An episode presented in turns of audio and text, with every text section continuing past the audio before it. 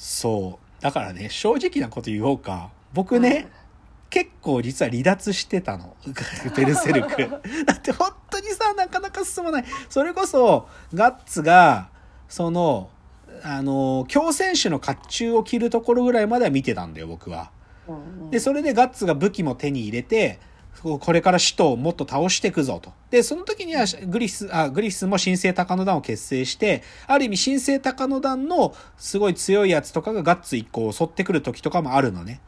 うんで、そこで、まあ、ガッツがその強戦士の甲冑が暴走したりとかするぐらいまでは読んでたんだけど、そっから先のち、あのークシャン帝国のガニシュカ大帝っていう、その、恐ろしい、神を超えようとする使徒とグリフィスの戦いのとこね、正直ね、もうね、わかんなくなっちゃって、なんか、久しぶりに読めば読むたんびにこれどういう話だったかなっつって前戻んなきゃいけないから、もうね、ちょっとね、離脱してたのよ。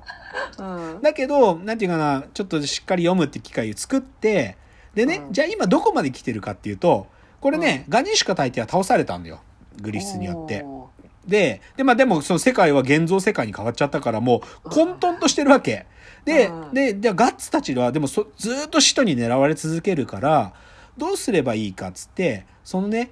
妖精たちの住むエルフヘルムっていう妖精の、妖精教っていう、そういう安息の地があるってことが分かって、まあ、魔女と妖精の導きによって、その存在をして、そこに向かって旅を進めていくのね。ーうん。で、今現在、直近、最新のし最新号、まあ、ここ4、4回ぐらい前に、やっとガッツが妖精教にたどり着いて、そしてね、その心を失ってたキャスカ、はい。もう、幼児対抗して、もう、恐ろしい、あまりに恐ろしい目にあったキャスカが、なんとその妖精教に行って、妖精の力を借りて、なんとギャスカの心が戻ってきたのよ それがね、確かに今4話前だったと思う。で、で、ね、キャスカが、それこそね、記憶が戻った。で、ガッツと私が恋仲だったっていうか、ガッツに愛してもらったっていう記憶も戻ってきたんだけど、一番最近でね、話はね、でもね、ガッツ、だからガッツに元に戻ったキャスカ。で、しかもさ、なんかちょっと、最初は、なんていうか、それこそずっともう動いてもいなかった、動いてないっていうか、まともに剣とかも振るってなかったから、もう普通の女の子になっちゃったのかなと思ったら、少し剣をね、妖精たちとやってみたら、剣の腕が、やっぱり腕前はいしっかりしてたわけよ。あ、よかった、キャスカ戻ってきたんだと思って、そしたらこの前ガッツにね、だから具合良くなって、ガッツに、あの、会いに行ったらね、なんかガッツとた会った時に、あの、ショックの時の記憶が一瞬フラッシュバックしちゃって、今ちょっとまたき一瞬気失ってんのよ。怖い、怖いってなってて。だから、もうね、なんか、読者としてはさ、もう僕、いや、正直ね、だからキャスカが戻ってきた時、あ、これよかった、ひょっとしたらこれ、なんとか、エンディングに向かってるのかなって思ったわけ。いや、世界はもう現像世界になってるから、正直世界はさ、もうどうにもならないレベルになってんだよ。で、これ正直、ガッツの復讐とかいう、もう以前なんじゃないかっていうか、もう、それこそさ、こんな一、一人間、まあ、どんだけ強い武器を手に入れたりとか、散々使徒を倒してきたから、ある意味自分も魔を倒すってことに関して、すごいい、ちょっと力がついちゃってるのね、ガッツは。だから、そのガッツが復讐できるのかなとか思ってたけども、でも世界はちょっと変わりすぎちゃってるから、だから僕の中でキャスカが心が戻ってきたら一つ終わりなのかなって思ってたのよね。それが4話前で、なんだけどまたちょっとなんかキャスカの様子もおかしいし、で、正直そのグリフィスが、その神聖高野団作って現像世界に変えたところの伏線とかも全然まだ回収されてないから、正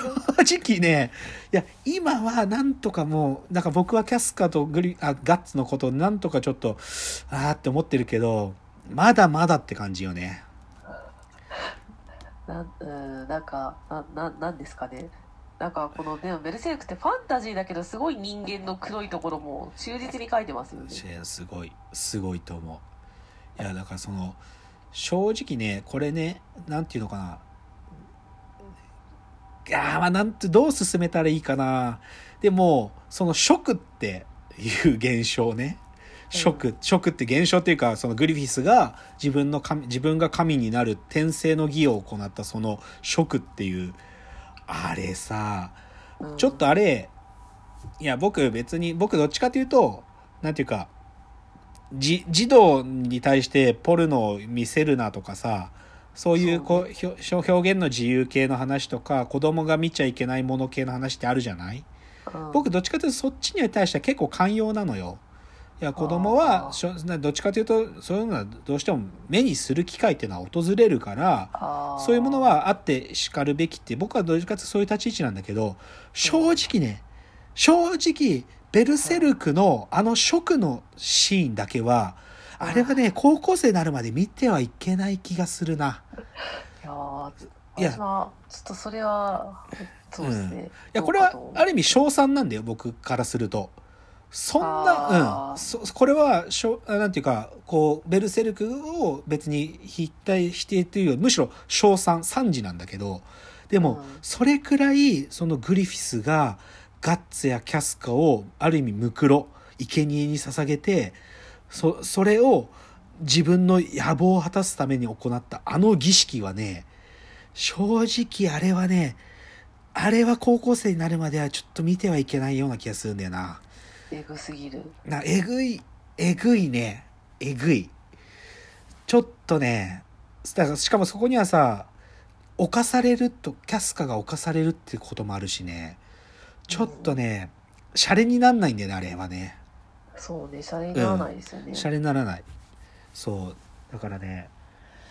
でもまあ、でもすごいよね。あれちょっとぶったまげだからね。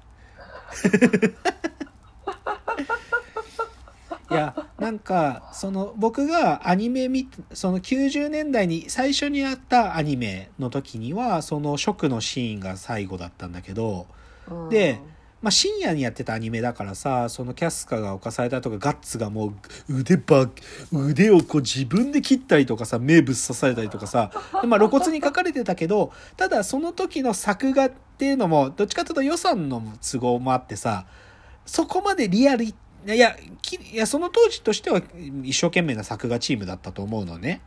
なんだけど、2011以降に作られた映画でやった3部作があるんだけど、ここ、作画がめちゃくちゃ綺麗なの。もうねすちょっと金かけすぎなんじゃないのっていうぐらい作画が超綺麗だから、食のシーン、やばいの。やばいのよ。正直言う、これね、ちょっと、なんていうのかな、不謹慎な側面あるんだけど、キャスカがグリフィスに侵されてるシーン、正直見てる僕も興奮するぐらいエロい、エロく見えたりするの。いや、すごい残酷なんだよ。恐ろしいほど残酷なこと起こってるのに、そのシーンでなんか、なんかちょっとエロい気持ちになったりするのよ。うんで、だからそれぐらいなんか人間の業が濃縮されすぎちゃってるから、ちょっとね、これはね、僕はちょっと中学生でもまだ早いかなって思うぐらい危険。いやー本当業業って言葉がまさうにぴっん。たり、そう。いや、だから、だからそれぐらいさ、ある意味僕は20年ぶりにだよ。その、うん心を失ったキャスカが、なんかその20年の連載の間を空いて、やっとキャスカの心戻ってきたわけ。正直、一部のベルセルクを追っかけてるファンたちも、キャスカの心戻ってきた時、歓喜したのよ。ま あこの1年の話なんだけどさ、もう歓喜して、ああ、よかったっていうか、やっとかってみんな言ってたの。ネット民たち、ネットベルセルクファンたちは。うんなんだけどさ、なんかやっぱり三浦健太郎先生はそう簡単に言ってくんないっていうね、そういうちょっとね、あすごいんですよ。いやすごいですよねこれ書ける人ってすごいなって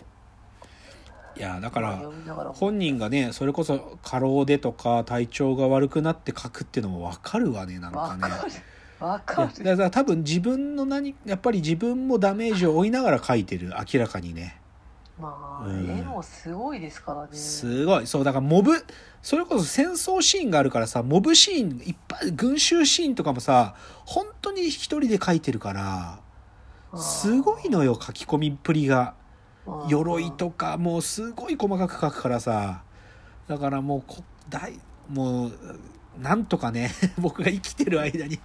てか、三浦健太郎先生、しか、三浦健太郎先生ってこれしか書いてないから。これだけだから、彼。デビュー作だし、これ。ほもう、ほぼデビュー作なの、これが。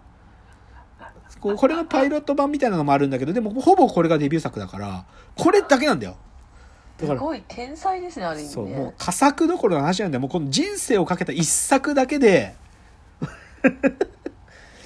だからもうすごい。なんとかしてほしい。現像世界どうにかしてほしい。